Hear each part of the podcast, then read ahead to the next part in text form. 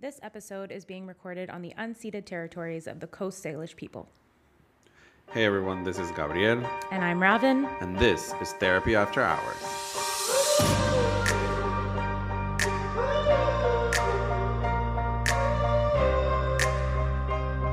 Okay, welcome back everyone. Now that we are back into the swing of recording and kind of a continuation from what we talked about last week, we thought we would talk about mental health stigma. Yes, and how people that struggle with their mental health are stigmatized, are discriminated sometimes, are judged, are ostracized, but also how individually ourselves, like people, we feel, some people feel shame about struggling with mental health. Yeah, and just kind of like where we learn that and how did we learn to really prioritize physical health over mental health and not see it as important, or kind of see it as a personal failing if somebody struggles with their mental health, because I think stigma itself keeps us unwell longer. Yeah. And it keeps us from seeking the appropriate supports. Yeah. It keeps us from getting the help that we need. Yeah. And so really addressing it from kind of all the layers of systemic, interpersonal, individual. Yeah. And I would say also how it's kind of changing, or has changed in the last few years, I would say in a positive way, like more acknowledgement. I think it is, but maybe this is where my, like, part of me feels like the pendulum has swung, because I know that we've talked in previous episodes about how, like, now on social media, like, everyone's diagnosing themselves with something. Yeah. But I also think that has to do with stigma, because now I feel like mental health conditions, folks have compassion and understanding, but only if they're very severe and come with a diagnosis, and then they're seen as quote unquote legitimate. But if someone is functioning well most of the time and doesn't subscribe to, you know, really those kind of more labels, diagnoses, those labels or diagnoses that are more, I'm trying to find the right word, but are more severe in some senses, right? And then there's also certain illnesses that I think have been normalized in terms of stigma. So more people talk about depression, anxiety, ADHD, but then what about like borderline personality disorder or schizophrenia or OCD? Like bipolar. Yeah. So there's, I think, even stigma amongst which mental health disorders are okay to talk about. Absolutely. Yeah. I think when I mention, or when I talk about like how it has kind of shifted a little bit, I think, and even if it's just like very small number of companies or corporations or businesses where people do get mental health days, very limited amount, but also very limited employers give out mental health days. Yeah. Whereas for sick days, a lot of the times, some companies, not all, will require doctor's notes or things like that. Yeah. I guess it depends on the policies and procedures of that company. But why don't we go back and let's start, I'm kind of thinking about like, because we have so many thoughts about this clearly, and we've already kind of just like jumped right in. So let's maybe try to organize our thoughts a bit and think about let's start with the systemic. So we'll go kind of broad, systemic, and then kind of break it down. I'm doing like a funnel motion, like funnel to individual. So how do you, when you think about mental health stigma showing up systemically, what kind of things do you think about? Well, a few things that I think about are like, are we talking of, and I guess this is part of what we're going to be unpacking here, is like, you know, are we thinking of like corporations and employers, employees? Are we thinking about societal standards of mental health or definition of mental health and kind of the stigma around that?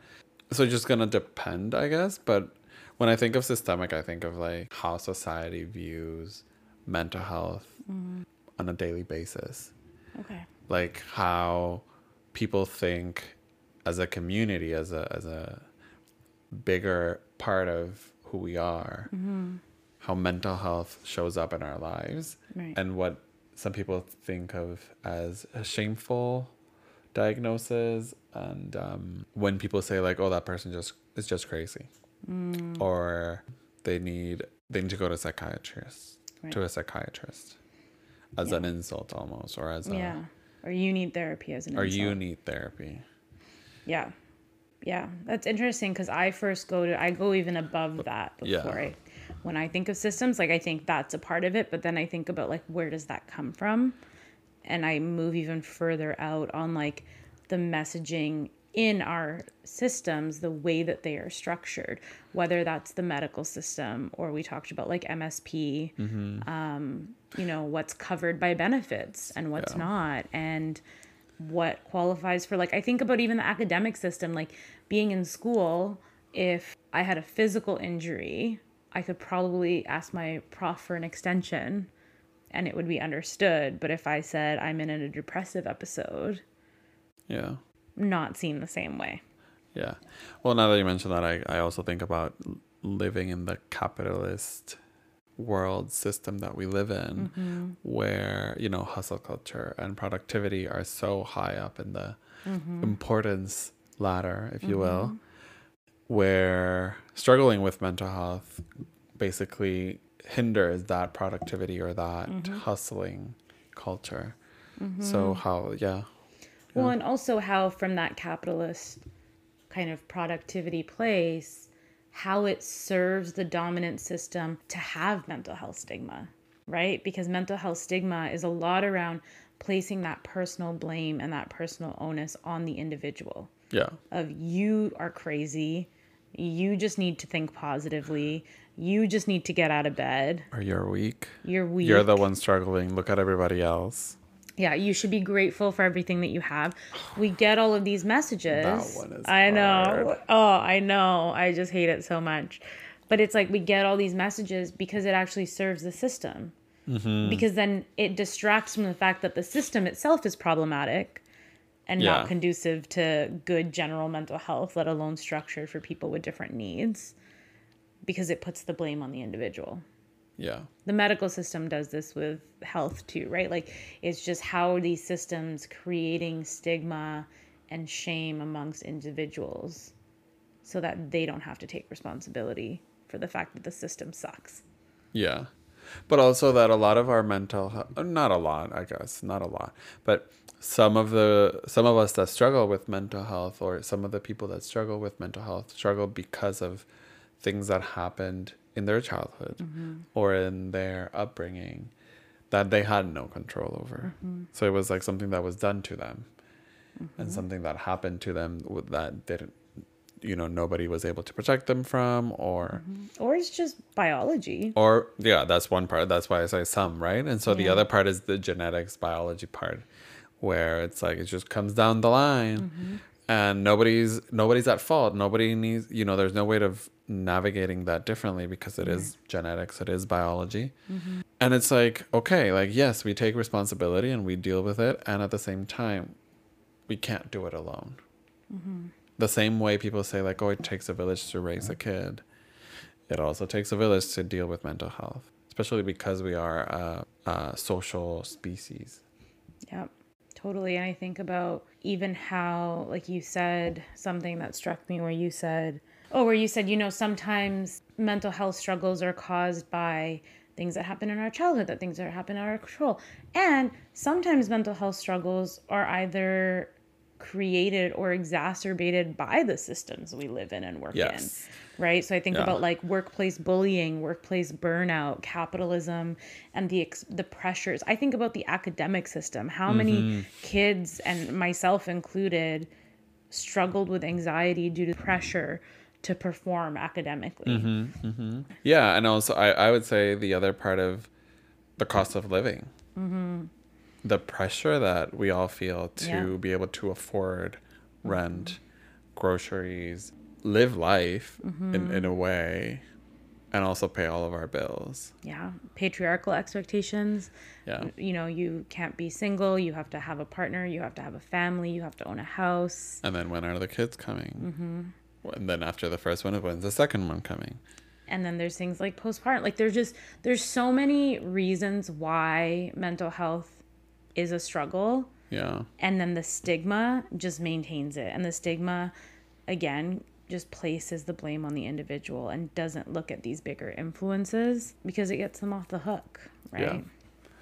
And it's almost like a lot of the times it feels like, you know, you're in a ship and it's sinking and you're throwing water out, but it still keeps. Yeah. You know, you're still there's a hole in the ship, so you still, doesn't matter how much you throw out of the bow, it keeps getting. Yeah. Do you have any examples of ways that you have seen mental health stigma show up in systems, like whether it's been in workplaces or schools or the world, really? Every day. But I'm trying to think of like some concrete examples. So one thing that I think about is I have met people who work in very masculine-based professions, so very male-dominated. Masculine-based was the wrong word. Very male-dominated professions that have told me that even though they have mental health benefits, they're too afraid to use them because if their employer can see that they've accessed mental health services, they might be judged as being weak or not qualified for certain positions. And so, like, that's one way that I've seen it show up, where it's just like, here are these services, but if you use them, it means you're crazy. And we're going to hold it against you in this bureaucratic system. Which I'm pretty sure probably illegal or something. Probably, but how do you prove it? Right? Yeah. It's more one of those things that was like unspoken and just understood in the profession amongst these individuals. Right? I've also seen it shown up, like, look at policing training, right? They don't really get an in-depth understanding of trauma-informed care. And, you know, they do the best that they can, but the stigma is kind of just, you know, we have to deal with quote unquote those people. Yeah. And then they end up being the bad guys too. And is there anything that you can think of? I had a bunch and now I'm probably in academia. Yes. Like, I think that's the one that I see the most, I would say, or that I've experienced the most, I think, in academia, where we talk about, you know, at least in my experience, right? Our experience, like social justice and the importance of believing people and the importance of mental health and all these things. But then there's all these limitations as to, like, oh, you can only miss class once or twice, no matter what, otherwise you fail. Right. And then how some people don't even give you extensions, even if you're fucking dying. And then there's always that response of like, everybody else did it, or I can do that in my sleep, kind of thing that we've all heard. Yeah. And I think, ironically, even in the mental health care system. Oh, absolutely. Right? Like, we've talked about diagnoses, different ones having different stigma.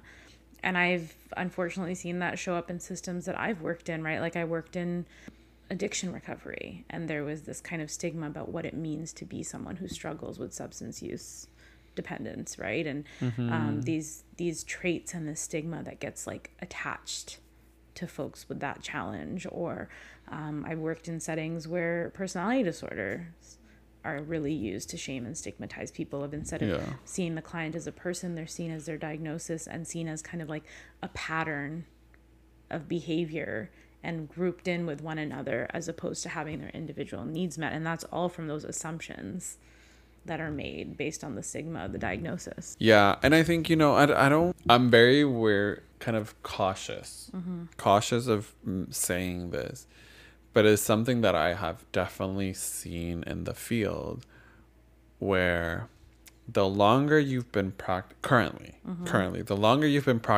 or the farther away your training, like farther away as in years, I don't know how to say that, but farther away as in years your training was, how long ago your training was, there is more inclination of diagnosing, and there is more inclination of honestly being a mental health bully almost. And like, this is a generalization, like, I know it's not everyone. I'm wary of that too. I get what you're saying, and then I also think it's such an individual.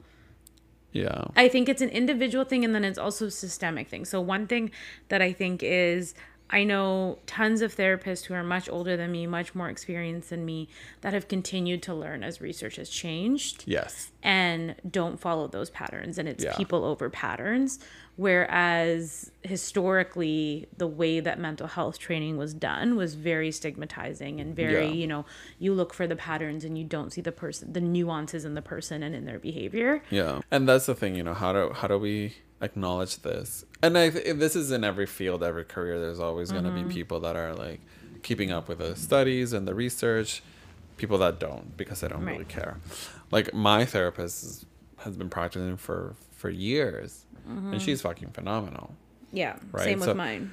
Again, I think it comes down to the systems in which we operate, right? Like, I have worked in settings where the culture of the office environment is to stigmatize and is to glamorize kind of being burnt out and being checked out as like a badge of honor in the work, which is such a disservice to clients. And frankly, stigmatizing for me, like following a mental health stigmatizing perspective is just lazy therapy, right? Because it's saying, I don't want to do the work of figuring out you as an individual. So I'm going to take the stigma of this diagnosis and I'm going to make all these assumptions about who you are. Yeah. But I think that's also beyond just the mental health field. The glamorizing or romanticizing of burnout. And, this person works 15 hours every day. And that's an eminence in their workplace. You saying that just like light bulb went off on how stigma actually works in the reverse too. Of, oh, well, you don't look like you're depressed. You function so well. Yeah. Or like, you don't look like you have an eating disorder. You don't look like you don't seem like you struggle with anxiety. Yeah. Right? And how it works in that reverse way too is once we have the stigma and we have this image associated with it, then it also rips people off of having their experience of it as well. Yeah. Yeah. That one's, I think, a lot more present in interpersonal relationships because it's so direct to people who may feel comfortable enough or maybe pressured into sharing that they're struggling with their mental health. And then that's the response that they get. Yeah. It's like, oh, but you don't look like it. Yeah, I think you're onto something in terms of like that showing up in interpersonal relationship. And then I also think it shows up in like employment settings, right? Like I know that I'm someone, for example, that I would classify as quote unquote high functioning depression or high functioning anxiety, where I can show up and do the things that I need to do even when I'm really, really struggling. And then when I finally have to ask for that time off or ask for accommodations, it's like, oh, I had no idea. Yeah. Right. And how that impacts me of like, but then if I was actively showing that I was depressed, then I would be seen as like not qualified to do my job or seen as like I couldn't handle it or something like that. So it's just interesting how it works. Right. And yeah. And I think that you hit something there. And the idea that if you are struggling with mental health, that you're not qualified or capable of doing your job. Yes, we'll get there. I think that's especially for us as mental health practitioners. Yeah, absolutely. Before we move there, because we'll go into interpersonal next, what other kind of systemic stuff do we want to touch on? I know that we've talked a bit about benefits and MSP. I think you mentioned benefits and MSP earlier. Maybe we can expand a little bit more on that, because I think, you know, a big struggle for most people is to access mental health support. Yeah, because it's not cheap. It's not cheap. It's not covered by MSP. It's not covered by most insurances cover up to $500. Yeah.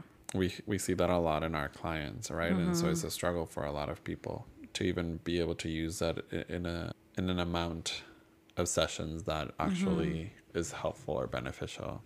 Well, and then I think it adds to the stigma of mental health, because what it does is it puts in very concrete terms what kind of care is deemed valuable. Yeah. Right? So I think about, okay, so psychiatry is covered by MSP, so medical intervention is seen as, you know, valuable. Yeah. I can get access to that for free. I can't get access to therapy for free in most settings. Like, there are some community-based, but, you know, the stigma on that, right? Like, a community-based mental health practitioner doesn't make nearly as much money as a community-based psychiatrist. Yeah, absolutely. And not only that, the wait times are like... a year. 6 months to 2 years. Yeah, like hold on tight. You got some time to wait. Hopefully you make it there. Yeah. But yeah, and then I think about even extended health benefits. So like you said, like the $500 cap. I recently worked for an organization where for physical health, like I got unlimited RMT, so unlimited massage benefits, unlimited physio, and then I think like 6 sessions worth of therapy benefits for the year. And so right off the bat, the systems are very directly communicating to us what they deem as valuable, mm-hmm. right? And that's going to automatically contribute to stigma. Yeah. Because it's going to be like, well, I struggle with these other things. Yeah. And, oh, it's socially acceptable to struggle with my physical body yeah. or, you know, having a physical illness. There's a lot of kind of compassion and understanding and accessibility to resources. Not entirely. Like, I'm not making a blanket statement. I know that there's challenges there as well. But I'm yeah. drawing kind of like the parallels and how different it is for mental health. Yeah. And, you know, the first thing that comes to mind for me is like, well, RMTs and physios are regulated in BC. Mm-hmm. And then I think about, okay, clinical counselors are not regulated, fair, whatever. Mm-hmm. But psychologists and social workers are. Mm-hmm. And if you were to tell me like, well, you have unlimited sessions with psychologists and social workers and then this amount for clinical, I would be like, okay, that makes a little bit more sense. Mm-hmm. But even so, that's not the case. You know, when I was in university, our mental health benefits actually decreased. So they were covering like 80% of the session as like the student care coverage or whatever. And then eventually they went down to $25 per session. Jesus. And so I emailed the school and was like, this is a drastic difference. Like, why did this happen? And the reason that happened is because they said that too many people were using the mental health benefit and it was driving up the premium. The premium. And nobody wanted to pay more. And I was just like, but doesn't that say something? Yep. That everyone's trying to access those services? Yep. And so we're punishing people for accessing the services by decreasing the coverage. Yeah, it's wild to me. And like, you know, there is funding out there. Like I'm a part of the Crime Victims Assistance Program that people can get funding through, but you have to have been a victim of a crime to qualify. So it's like things have to get really, really bad. There's so many requirements. Yeah. But doesn't that say something? Yep. That everyone's trying to access those services? Yep. And so we're punishing people for accessing the services by decreasing the coverage. Yeah, it's wild to me. And like, you know, there is funding out there. Like I'm a part of the Crime Victims Assistance Program that people can get funding through, but you have to have been a victim of a crime to qualify. So it's like things have to get really, really bad. There's so many requirements.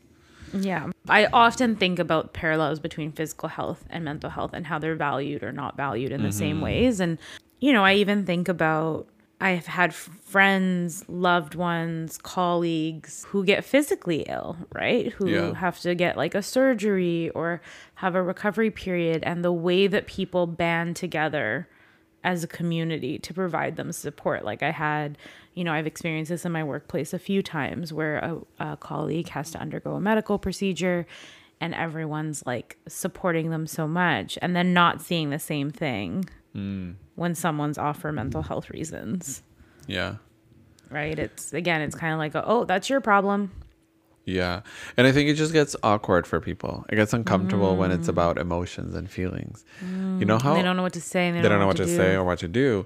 You know how, like, I've seen people, and this is, like, outside of work, just in general, public spaces or in private or whatever, how sometimes people get so uncomfortable when their friend or another person is crying.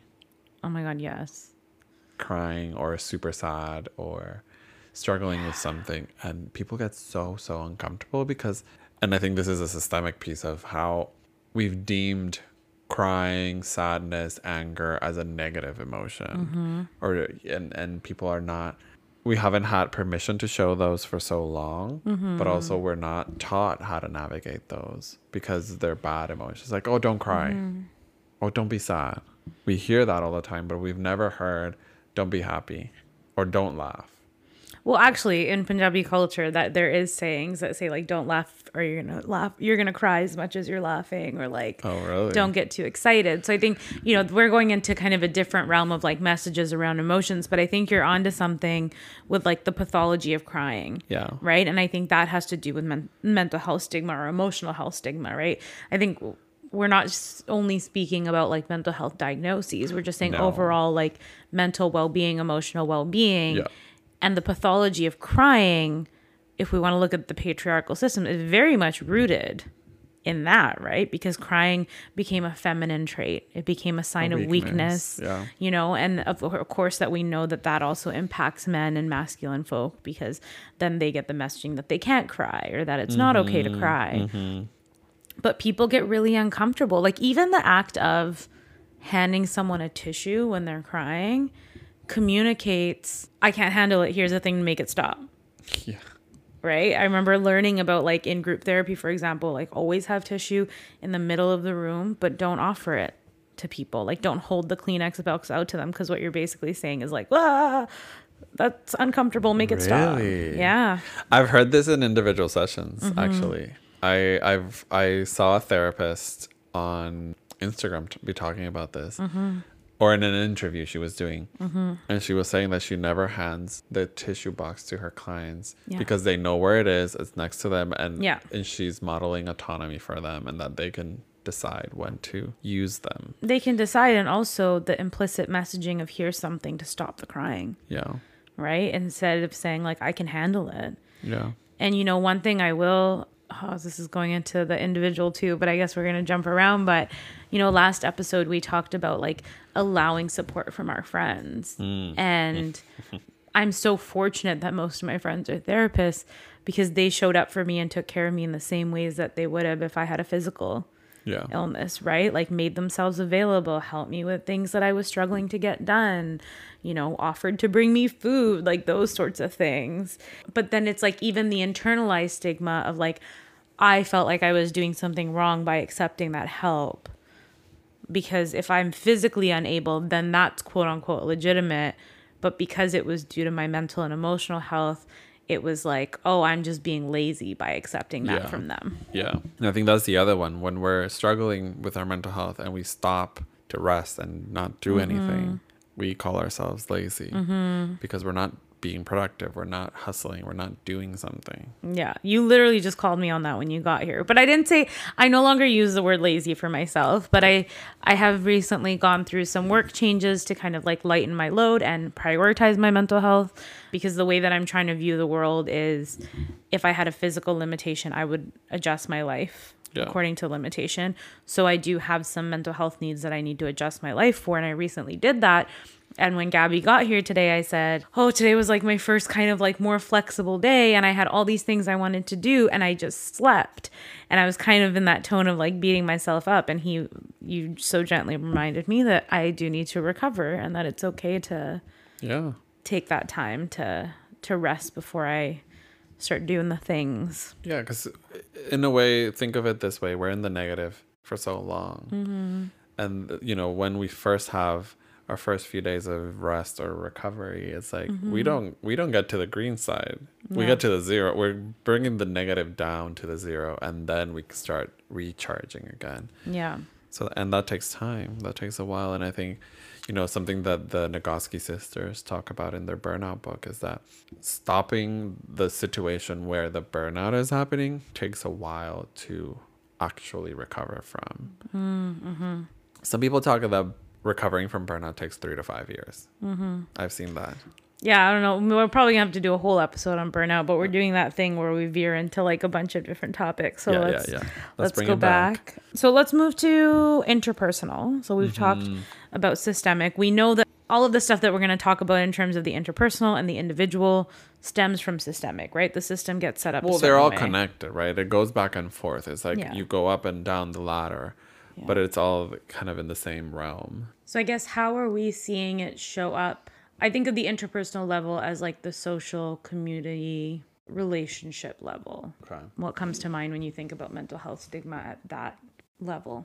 That's a good question. I think when I think of interpersonal, I think as well, you know, in terms of communities, like, are we talking about like our friend groups, our family members? Are we talking about colleagues, work colleagues? All of it. All of it. Okay. All of it. And then cultural, right? Like, I'm thinking about like South Asian culture. I'm thinking about being in an Indian family. I'm thinking about my family in specific. I'm thinking about friends, all of it. Community is all of it. Yeah. Let's do cultural first then, I guess. Okay. You can do your culture. I'll do mine. They're very similar, but... Mm-hmm. Well, I mean, in my culture, struggling with mental health is not a thing unless you are quote unquote crazy, which is seen as, you know, really those more severe mental health conditions, right? Like if folks are struggling with paranoia or delusions, or just really out of touch with reality, whereas like there's not really an understanding that there's a spectrum of mental health and that everyone has mental health and everyone can have a hard time. Everyone can go to therapy. There's a real resistance to therapy. We'll just go to the doctor, get some meds for it, and you'll be okay. Yeah. Yeah. And my culture is a little bit similar. I think it just depends, right? There are people that are like very open to it, have always been. There are people that are not open at all.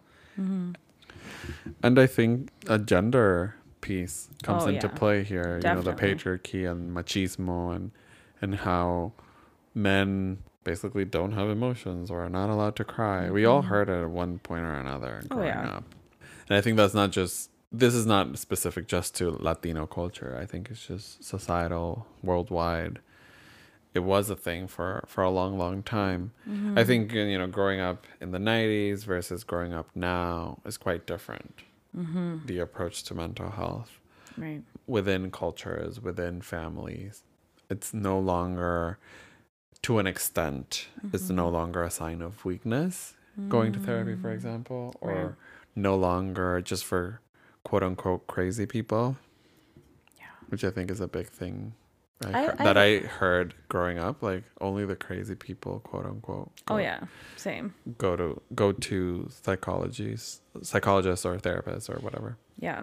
I have a question, and if it's too personal, you don't have to answer it. But I'm just wondering, like, what are some ways that the stigma associated with mental health in your culture impacted you? I think I was more impacted in my sexual orientation coming out journey more than anything. In regards of mental health, I think not as much, and for various reasons, I would say. Because when I was a kid, there was a time where someone, my house got broken into. And my mom was with my two brothers and my cousin. My dad was somewhere for work and I was at a friend's house.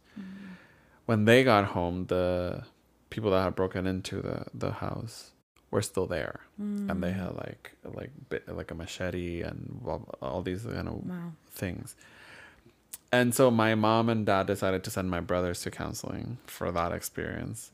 And because I was the youngest of the three, I got included into it. I was probably third grade.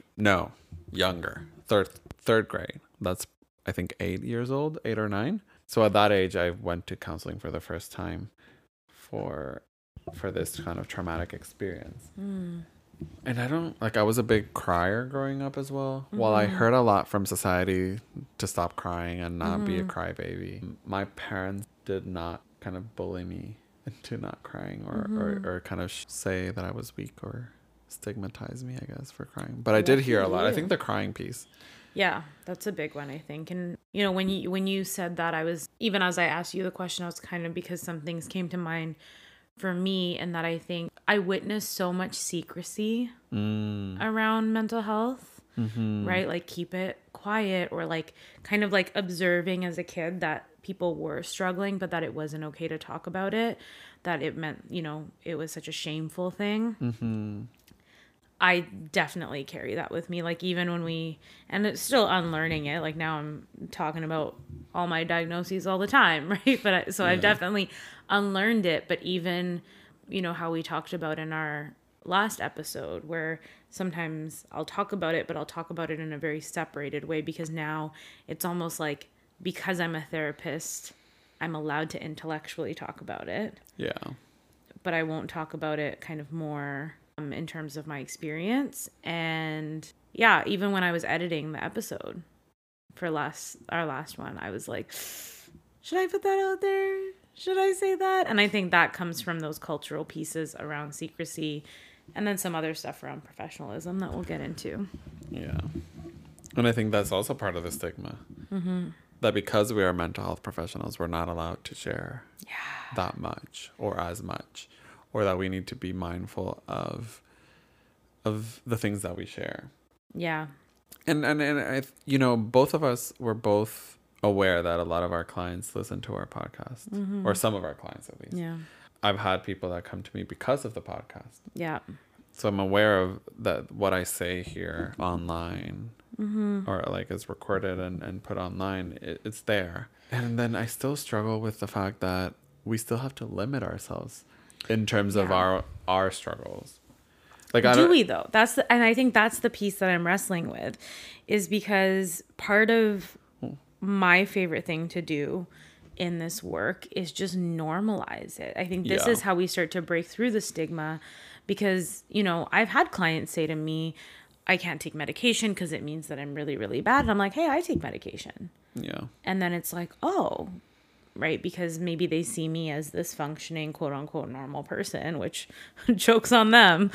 But, you know, like I think just normalizing that and having more of these conversations. And I remember I had a really hard time in my first few years as a therapist admitting that I was struggling, because, you know, at that time I was still kind of active in my eating disorder as well, like a decade ago.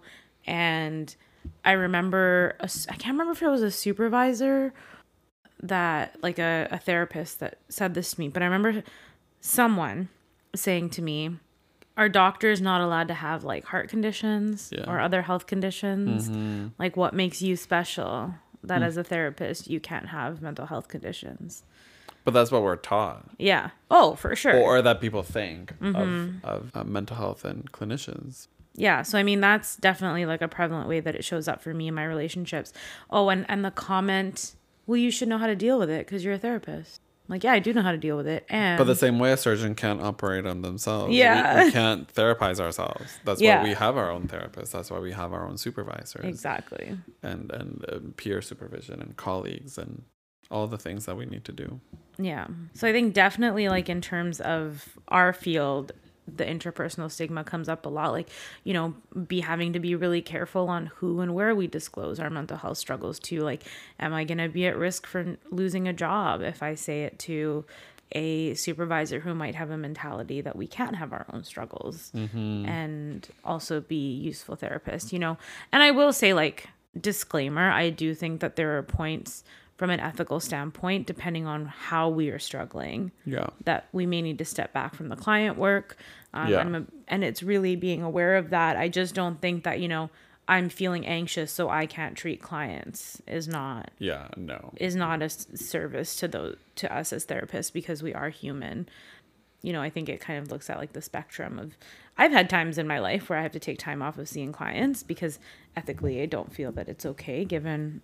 And I think, again, it's like any other physical health condition, right? Yeah. If symptoms flare up, sometimes we have to take time off work. Yeah. I've had to cancel a full week of sessions. Yeah. In the past. Yeah. I've had to cancel more sessions than I would like to admit. But luckily, all my clients are really cool. And I also see it as like role modeling, right? Because I'm like, hey, it's okay to cancel stuff sometimes and validate that, like, yeah, you might be disappointed, or you can be annoyed with me, or you can be mad at me for canceling. That's totally okay. Yeah. I'm curious at your thoughts on how, in terms of interpersonal stigma, mm-hmm. how it might show up in romantic relationships. Oh, God. I could write a book on that. Like in partners or people that are dating and getting mm-hmm. to know each other. I think in a few different ways, right? Like in my experience, there's one, the savior complex is how it shows up. The stigma of, I need to go and fix this person or solve their problems. Not a healthy foundation of attachment, right? And I think in other ways, like I've seen mental health weaponized against people. Yeah. If you and I were dating and you knew that I struggled with anxiety, right? And then I come to you and I bring you a legitimate concern. and I say, hey, Gabby, you know, when you're out all night and you don't text me and let me know where you are, that really impacts me and I need you to be more communicative. Weaponizing is like, oh, well, that's your anxiety. You should deal with that. Yeah. You have anxiety. That's not my problem. Deal with it. Yeah. It's kind of like a... Sounds like a you problem. Yeah. Everything kind of gets chalked up to that. Yeah. Right? And so it can be kind of a lot of fuel for gaslighting, I think, with the mental health struggles. Well, I want to add to that. Like, if I'm not willing to be more communicative, I think it's just the way I say that. If I'm saying like, hey, that's a you problem, you deal with it because it's your anxiety, versus like, hey, I appreciate the concern, and at the same time, I don't think I can give you that kind of communication at this point. That's a very different boundary. And I think, totally. And it's also a conversation to have with that person of whether or not everyone's okay with that boundary, mm-hmm. or if it's like, okay, maybe this is where we part ways. And this is like, obviously that's not the only reason where people would part ways, but mm-hmm. does that make sense? It's like, yeah. Because it's also important to acknowledge that we don't get everything that we ask for. Totally, right? I think it's more the weaponizing of the mental yeah. health diagnoses or mental yeah. health challenges. That is the stigma piece. Yeah. And then I also think from like another perspective, and I guess this kind of goes into the individual, but I think about like internalized mental health stigma, mm-hmm. where someone has so much shame yeah. around struggling, and they're like, I am so unlovable and I am so unworthy because I struggle. Yeah. And so then in romantic relationships, it comes out as, I need a romantic partner to make me feel whole. Mm. Right? Mm-hmm. I need someone to come in and love me so that I can learn that I'm lovable. Yeah. And instead it's like, it's coming from that place of like, I just feel so much shame yeah. around my struggles. Yeah, and I think that's a big one because we've been told, like we hear from so many different directions mm-hmm. that it's not okay to struggle, that it's not okay to have a mental health, mm-hmm. I guess mental health struggle, mm-hmm. that if you have a diagnosis like that, it's not okay to have a diagnosis or be on medication mm-hmm. or not feeling happy all the time. Yeah. We hear it all the time, yeah. everywhere. Yeah. Just be happy. And also, but then on the other end, how that gets used as insults. Like I'm thinking about couples that I've worked with or clients that I've worked with that have partners or even in my own relationships, you know, we're getting in an argument and it gets, well, you should go to therapy. Oh. You need to take medication. Did you take your meds today? Like it becomes that I think that weaponizing is really therapy. At the core yeah. of like the stigma piece on how it reflects in relationships mm-hmm. is it's just used as like bullets. Yeah, it's right? weaponized, yeah. And then there's like diagnoses used to insult people, right? Like I'm thinking about, I don't think you watch it, but Love is Blind. And there's got to be some people out there that watch Love is Blind. But I'm thinking about the scene with Cole and Zaneb. So there was like one of the couples and they were getting in an argument. And Cole, the man, his comment was like, are you bipolar? Jesus Christ. Right? So it comes across like that, or everyone calling their partner a narcissist when they're upset with them, or their parents are narcissists. Like that's ways that it shows up, or people saying that they're, especially now, like I'm getting more into treating OCD and like really learning the ins and outs of the reality of the disorder. The fact that people say that they're OCD because they like things a certain way or cleanliness, neat. Like that's stigma because it's like, you're using it as this thing to describe like a quirk about yourself when it's actually like a crippling illness that folks really yeah. do struggle with. Yeah. I think, you know, the stigma on partners and everyone and their mothers is a narcissist based mm-hmm. on TikTok. Honestly, diagnosing someone with narcissistic personality disorder is one of the hardest things to do mm-hmm. in our field. Like it's so hard to diagnose someone with that. We've talked about this before, that personality disorders are just complex trauma. Yeah, it's just like different ways of attachment, different ways mm-hmm. of doing things. Yeah, sometimes that comes with someone being an asshole, but that's just because they're an asshole, not because of a diagnosis. Yeah, it's true.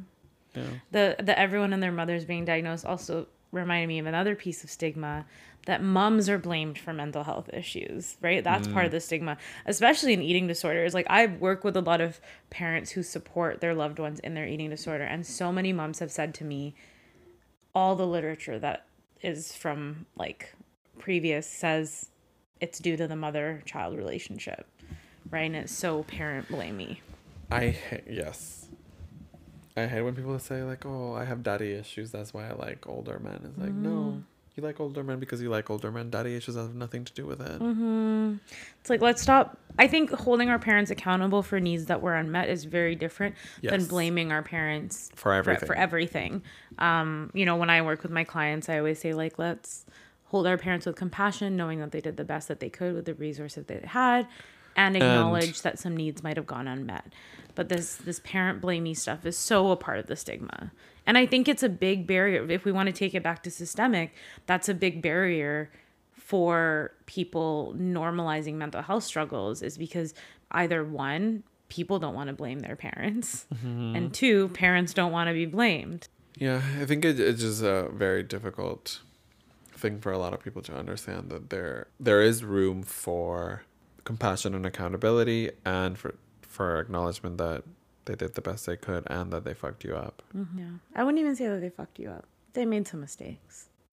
You didn't get all your needs. Mistakes that fucked you up. But you didn't. But I don't consider being fucked up. I just think that we have unmet needs. I think it's just a semantics thing here, a language thing. You know how I feel about semantics. Yeah, I agree. But that's I understand that, and like I get about the language piece on, you know, fucked you up. But the way I say it is more so like, I know how you mean it.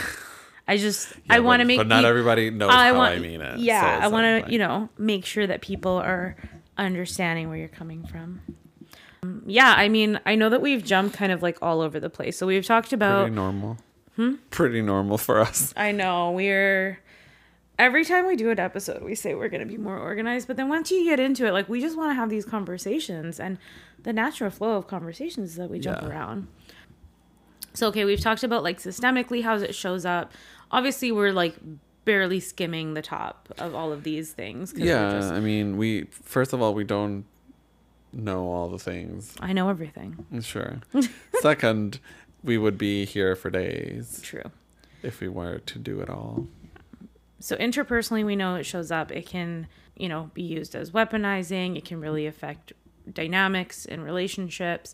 It can really affect like the function of the relationship if we're stigmatizing ourselves or stigmatizing others.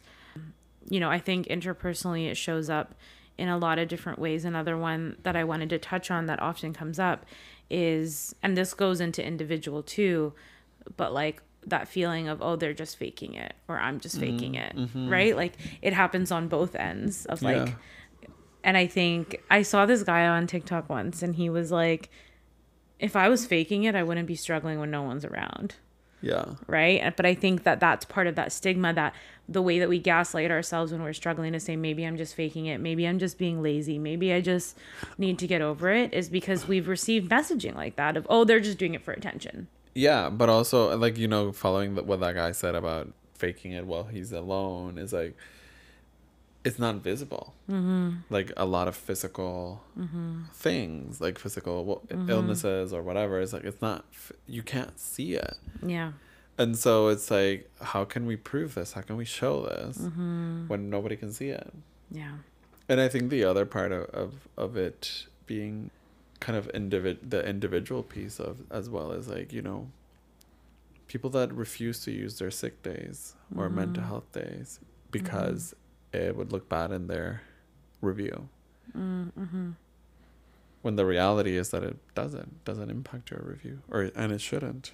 Yeah, but I think systemically again, sometimes it does. It shouldn't. Yeah, but it does. Okay, so I know we've been chatting for a while. Maybe just kind of like to wrap up. We've already touched a little bit on the individual kind of impact. But I think the individual impact is mostly that shame that people feel, we all feel. Yeah. And that's why we keep it to ourselves, or that we don't talk about it in settings where other people can see that we're not. Well, the internalized stigma is shame. Yeah.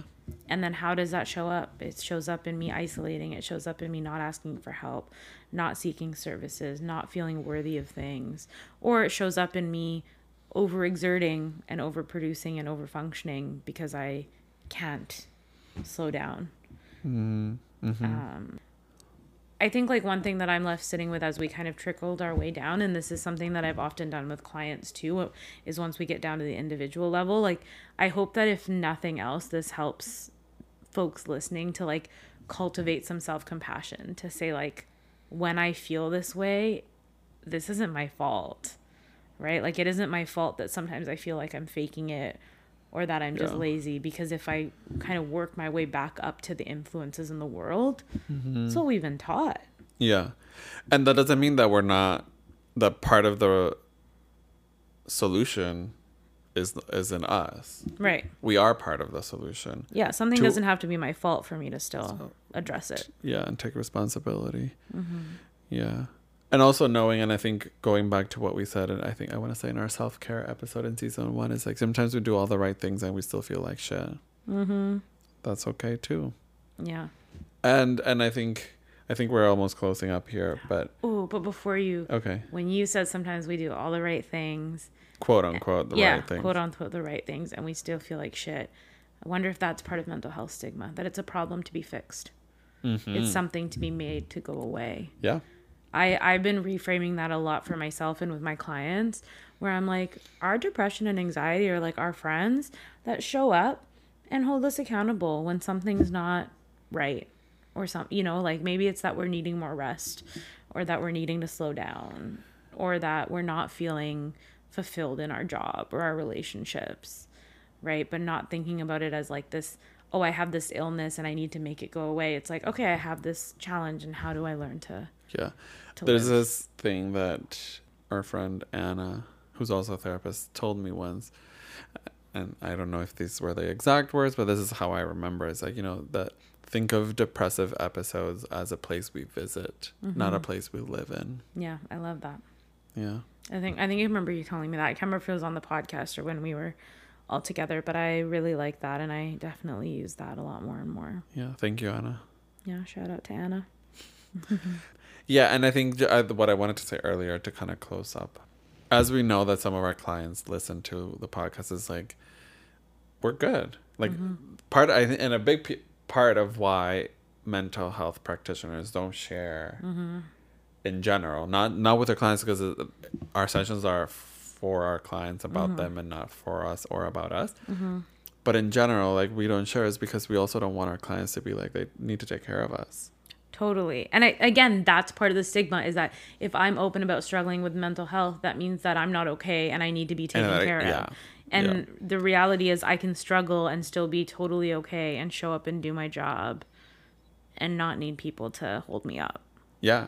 Because I think, and this is something, I can't remember who said this one to me, but that part of this is also that when we focus on someone else, it also helps us. Totally. Yeah, we talked about that last time. Navigate our own stuff. Yeah. Yeah. And so, yeah, that's why we have our own therapists, our community, and our support system, so that we can take care of ourselves and also be able to do our work and support the clients that we're trying to support. So at the end of the day, I think if we could just remove shame and stigma associated with basically everything. The world would be a much better place. Yeah, but for these purposes around our mental health struggles, like I think the world would be so different. Thanks for listening to this episode. We would love to hear your thoughts, feedback, or episode ideas. You can find us on Instagram at therapy.afterhours or email us at we are done for today. podcast@gmail.com. It was nice chatting. Just a reminder that although we are therapists, we are not your therapist. And this podcast is not a substitute for therapy or other mental health services. In the event that one of us is your therapist, we invite you to bring any responses to our episodes into your sessions. Bye for now.